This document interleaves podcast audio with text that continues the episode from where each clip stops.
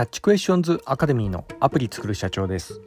えー、本日はですね真の、えー、サイバーセキュリティではシステムより人をハックというようなところでお話をいたします、えー、私のこちらの番組はですね主に YouTube で配信しておりまして YouTube の方はですね iPhone アプリの作り方ラズベリーパイによるリモートサーバーの構築方法えそれから AI と英会話など、えー、いろいろ番組やっております、えこういったお話がお好みというような方いらっしゃいましたら YouTube の説明欄ですね、えそちらに番組リスト別に URL 貼ってありますのでこちらからもぜひよろしくお願いいたします、え YouTube でアプリ作る社長と検索していただいたら出てくるかと思います。では。えー、本題の真のサイバーセキュリティではシステムより人をハックというようなところでの、えー、お話なんですが、えー、本日はですね、えサイバーセキュリティの本質的な考え方についていろいろちょっと考えて、まあ、皆さんと一緒にちょっと考えていけたらなというような、まあ、ところもあり、まあ、最近あの、まあ、情報漏洩に関する、えーまあ、こととかそういったものが、まあ、あのちょっと気になる、ところもあっていろいろ調べたらですねまああのまあ結構興味深い事件とか訴訟問題とかそういったものがこう出てきてまあそれちょっと読みながらね、えー、結構私自身も深く考えさせられるようなところもありましてですね、まあ、ちょうどあのこの前ねあの、まあ、とあるあの事情で、まあ、会社の情報をちょっと流出してで警察に家宅捜査されて数億円の損害賠償を請求されたみたいなそんなような事件についてのお話もしましたが、まあ、の結構、まあ、こういったあの訴訟問題事件とかそういったものを結構ピンキリなんですよね。で、まあ、こういうのものが、まあ、どういうふうにこう、まあのまあ、国としてか会社としてか、まあ、そもそも人として判断されていくのかなというようなところ、まあ、結構ちょっといろいろなあのね、事件とか記事とか読んでて、ちょっと興味深いなーっていうようなところがあって、あの、最近ちょっとこれに関するお話を、えー、してるようなところでもありますが、で、まあいろいろこう記事を読みながら、なんですけど、やっぱ共通するのはですね、まあ、結局のところ、あの、サイバーセキュリティの問題では、あの、犯人を行う人も、犯人を突き止める人も、結局決め手になるのは、そのアナログ的な、人為的な行動によるもののところが結構大きかったりするんですよね。はい。まあ、これが、まあ、あの、やっぱりなーっていうようなところもあるのと、やっぱその、なんでこういうふうなところで判断していかなければいけないのかなというようなところについて、えー、少しちょっとお話の方をしてみたいと思います。まあ、あの、結構ね、えー、映画とかで、あの、天才ハッカーとかねそういうのこよく出てきたりしてなんかあの監視カメラハッキングしてなんか必要な情報を集めるなんていうシーンよくあるんですけど、まあ、の、有名どころで言えばですね、あの最終ついねこの間あの最終回迎えたあの TBS のドラマの「ビバンですね、えー、あれでもなんかこう出てきましたよね。あのブルーウォーカーでしたっけね。あのハッカー役のあの女の子がそのとある暗号をこう解読してで監視カメラのサーバーとかハックするみたいなシーンとかありましたけど、まあ、あの見ててあのかっこいいんですけどちょっと現実的じゃないかなっていうねあの IT エンジニアの人だったらまあ、ちょっとあの違和感感じるようなところもあると思うんですがというのも、まあ、私もですね見ててねあのパスワードをさらっと解除する場面とかあれ今の時代に合ってないんじゃないかなとかねなんかちょっと思っちゃったりするようなとこもあるんですけど、まあ、あの実際ね情報セキュリティとか携わってる人だったらねあんなパスワードをスラッと解読解除するのはちょっとね昔のなんか Linux のなんか古いあのレガシー端末とか使ってるのぐらいのものじゃないとそういうのはあんま解けないんじゃないかなとかね、あの、思ってる人もいると思うんですけど、まあ、あの、パスコードとかね、4桁とかね、で、回数制限を設定してないようなのサーバーとかだったらね、あの、女の子みたいにさらっとこう解けると思うんですけど、今のはね、いろいろあの、セキュリティ入ってるんでね、そんなすぐにはちょっとパスコード解除するの難しいんじゃないかなとかね、なんかちょっと個人的に思ってしまうようなところもあるんですが、ただ一方でですね、私もあの、ビバン見ながらちょっと感心したあのシーンがあるのが、あの、もう一歩であの原始的なやり方でパスコードを解除するシーンがあるんですよね。はい。まあ、あのあまり深い話すると、まあ、有名なあの、まあ、TBS のドラマでもあるんでネタバレになっちゃうんでねあのかいつまんでだけちょっとお話しするとですね、まあ、あのとあるね、えー、事情で機密情報部隊のあの別班の人がねあの捕まって、えー、無理やりあの顔認証で携帯を解除するシーンがあるんですけど、まあ、あれ結構ねあの捕まったね、えー、諜報部隊のあの男優の、えー、役者さんあのあそこでこう変顔でね解除拒否するんですけど、まあ、あれがあまりにも変顔すぎて SNS でややちょっと炎上気味になっているようなところでもあるんですが、まあ、ただね、まあ、この攻防戦あこういうようなやり方もあるんだ。まあ、ただ、あの、現実的にはちょっと理にかなってんのかなというような感じで、ちょっと少しね、ちょっと IT エンジニア目線で、あの、感心しながらちょっと見てたところもあるんですけど、まあ、あの、結局どうやったかっていうと、あの、薬でね、意識を朦朧とさせて、えー、まぶたにこう、ね、テープで固定して、多分あの iPhone の、えー、顔認証だうんかなんか使ってたんですかね。うん、それで無理やり目をこうこじ開けて、で、あの、顔認証でスマホのロック解除させるシーンとかあるんですよね。はい。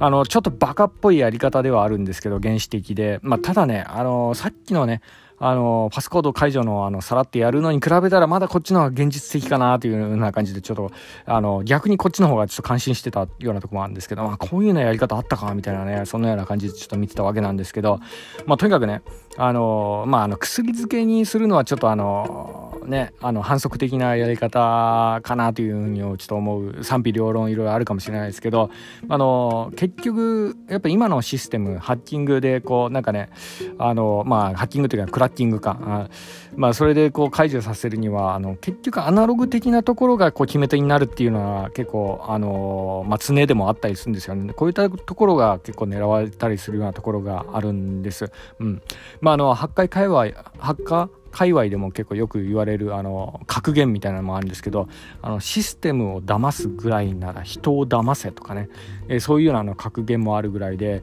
あの結局の人為的なところにシステムの盲点ってのがあったりするんですよね、はい、あの世界最高峰とも言われるあの高度なセキュリティのあの Google のサーバーセンターとかもねあの結局あれもちょっと破られちゃったんですけどどんな手口で破られたかっていうとあのセキュリティのビルのねえー、清掃員のおじいちゃん騙してで侵入に成功しましたみたいなねそういう話もあるほどなんですけどそうなんですよ。システム騙すぐらいだったら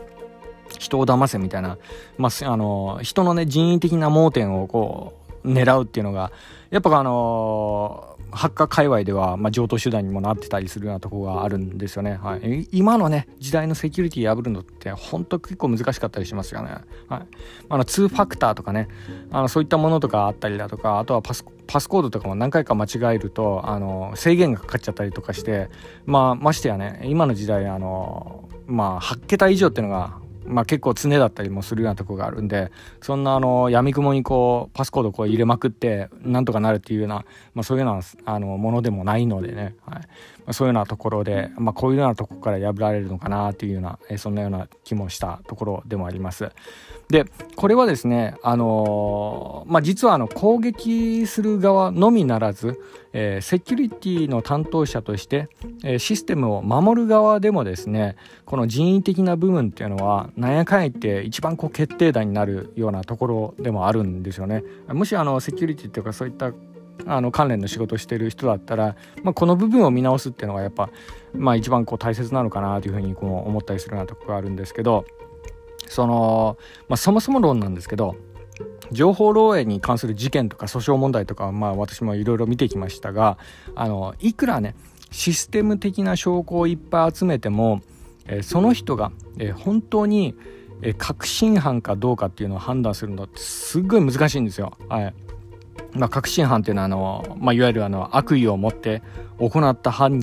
行なのかどうかっていうのをこう実証するっていうのはですね、まあ、これ本当にこう難しいんですよね。っていうのもあの今の時代えボタン一つで大量のデータをこう送受信できてしまうような世の中なので、まあ、中にはね本当にこう悪気がなくそのあの誤操作でねデータ流出させてしまっみたいなそんなようなあのケースもあったりするんでなのでまああのまあビバンもそうですよね。あの誤送金しちゃったのが最初の冒頭のシーンでありましたけどまああのビバンはねちょっとあの複雑な事情が絡むんであれはちょっとあの極端な例なんであのちょっと参考なまああのどんでん返しもあるんでね。はい。まあちょっとそれはいいとして。そうなんですよ。あの本当ボタン一つで結構データとかね流出させてしまうようなえそういうようなあるようなそういうようなことがこうできてしまうようなあの、え、時代にですね、えー、やっぱそれでこうまああのどうなのかそれで人を裁くことができるのかっていうような、えー、ところにもなっていくんです。結局は証拠的なものを見つけたとしてもですねそれが本当にこう悪意を持ってやったのかどうかっていうようなところまで判断するのがやっぱちょっと難しいんですよね。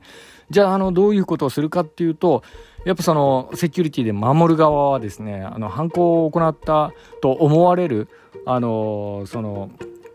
まあ容疑者ですよね容疑者をからいろいろ事情聴取するっていうようなところがやっぱりここが決め手になってくるんですよね。でいかにこう自白させるかっていうようなところ、まあ、もちろんその、まあ、このコミュニケーションがやっぱり一番難しいんですよね。であのあんた犯人でしょとかね問い詰めても絶対認めないんでで、まあ、この部分があの会社とかそういったところで結構こう、まあ、あのマニュアル化されてむしろこういったところからこう証拠をねえー、引き出すっていうのが、まあ、結構大事になってきたり、えー、しますかね。まああのまあ、よくねこのまあ、社員があの情報流出をこうさせた疑いあ情報流出をさせた疑いのある社員に対して、えー、行う質問集みたいなそういうようなものなんかインターネット上になんかいろいろあるみたいなんですけどあの、まあ、ポイントはあんまりあのあんた犯人でしょって詰め寄っちゃダメですよとかね、そういうのあのマニュアルがなんかちょっとあるみたいで、ちょっとね、インターネットにあったんで、ちょっと面白かったんでいろいろ読んでみたんですけどね、なんかね、あまりにも問い詰めたりすると、うん、なんでも、あそのインターネットの情報によると、あの、社員がね、証拠隠滅に走ってしまったりするので、まずは泳がせましょうみたいなね、そういうようなあのマニュアルとかもなんかちょっとあったんですけどね。まああの、それは本当にいいのかどうかはちょっと別として、まあそういうようなところの、まあマニュアルを作るっていうのも結構大事なのかなというふうに思ったりもしますかね。はい。で、質問もですね、いきなり革新的な質問をするんではなく、こう柔らかに優しい口調で心を開かせて、そこから急に革新的な質問に入るみたいなね。で、その時のリアクションで判断していくみたいな、そういうのはマニュアルがあるみたいですよね。えー、急にあの優しいこうに、まあ、のざっくばらな会話した後にこういうデータ漏洩の痕跡の記録があるんですが心当たりありませんか？とかね。えー、それからあのこのファイルがねなんであなたの個人メールに転送されてるんですか？みたいな感じでこう革新的な部分に入っていくみたいなんですけどね。でその時に、え、どういうようなリアクションをしているのかっていうようなところでこう判断していくみたいなね。そういうふうにこう詰め寄る方法みたいな、まあ、ものもあるみたいなんですよね。はい。で、やっぱなんでこういった部分、本当にこう悪意があるのかどうかっていうのを、えー、判断するのが、こう、やっぱ一番大事になるのかっていうと、まあ今の時代ね、うっかりミスっていうのはやっぱちょっとあったりするんで、っていうのが、あの、一番多いのはね、やっぱその、居酒屋とかでお酒によって iPhone をこう、ね、ふ、あの、紛失してしまうみたいなね、えー、そういうような事例とか結構あったりするんで、まあ、そういうような社員をですね、あの、本当にそのね、あの、革新犯的になんかあの、会社の情報を外に持ち出そうとしてるね、あの情報漏洩させた人と同じぐらいのこの規模でさばけるかっていうとやっぱさばけないんですよねやっぱね会社としてもその紛失した人もこれからもちょっと働いてほしいっていうのがやっぱ本音ではもうあったりするようなとこがあるんで、まあ、その辺の選別がやっぱ必要になってくるんですよね。ええまああのまあ、ちょっとちょっと余談ですけどあの居酒屋で iPhone 紛失っていうのはあのアップルでもね実はあったんですね過去にね、えー、iPhone の開発の担当者がですね、えー、新作の、えー、非公開の試作品をとあるバーに落としてしまってであのそのまだあの非公開の試作品の iPhone があのえー、世の中にこう暴露されてしまったみたいなそういうようなシーンがあったん、えー、そういうようなあのニュースがあったんですけど昔ね、はい。まああのまあ、結局ねそのアップルの社員はあの表にこう出ることもなく、え、内々にこう処理されたのか、まあ、何もこうそれ以降あの記事としてなんかこう個人的にこう何か出てくるっていうのはなかったんですけどただあの一方でねあのアップルの機密情報をこう悪意を持って悪意を持ってというかあの中国にねえー、逃亡しようとした社員、うん。まあ、これはすごかったですね、制裁はね。はい。まあ、あの、俗に中国で今流行ってるの、ウミガメっていう集団。はい、あの、海外でね、書いてアメリカであの情報を抜き取って中国に帰っていくみたいな、そういうあの集団なんですけど、まあ、こういうようなあのレベルとこう比較すると、やっぱそのこっちがこの国家レベルで対策がこう必要になる、えー、一方で、まあ、あのバーでね酔って落としてしまう社員はもうあの厳重注意でねあのちょっと、えー、そこをやるに同じね情報の流出にしてもやっぱその、えー、運転の差がありますよね。はいまあ、なのでやっぱ一番こう情報漏洩でこうあの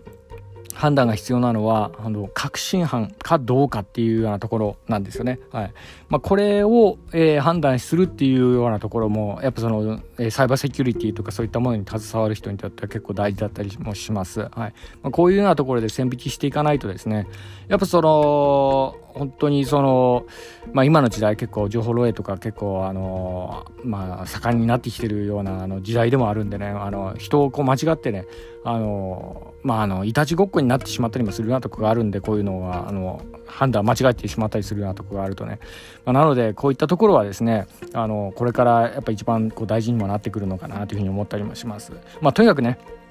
あの攻撃する側も、えー、守る側もえ情報情報セキュリティをこう考える上ではですね、えー、人の心や行動を理解するっていうようなことがやっぱこう肝になるのかなというような、えー、ところでもありました。まあふと思った、えー、ことでもありますがまあ参考までによろしくお願いいたします。では、えー、最後にいつもと同じ言葉で締めさせていただきたいと思います。IT エンジニアに栄光あれ。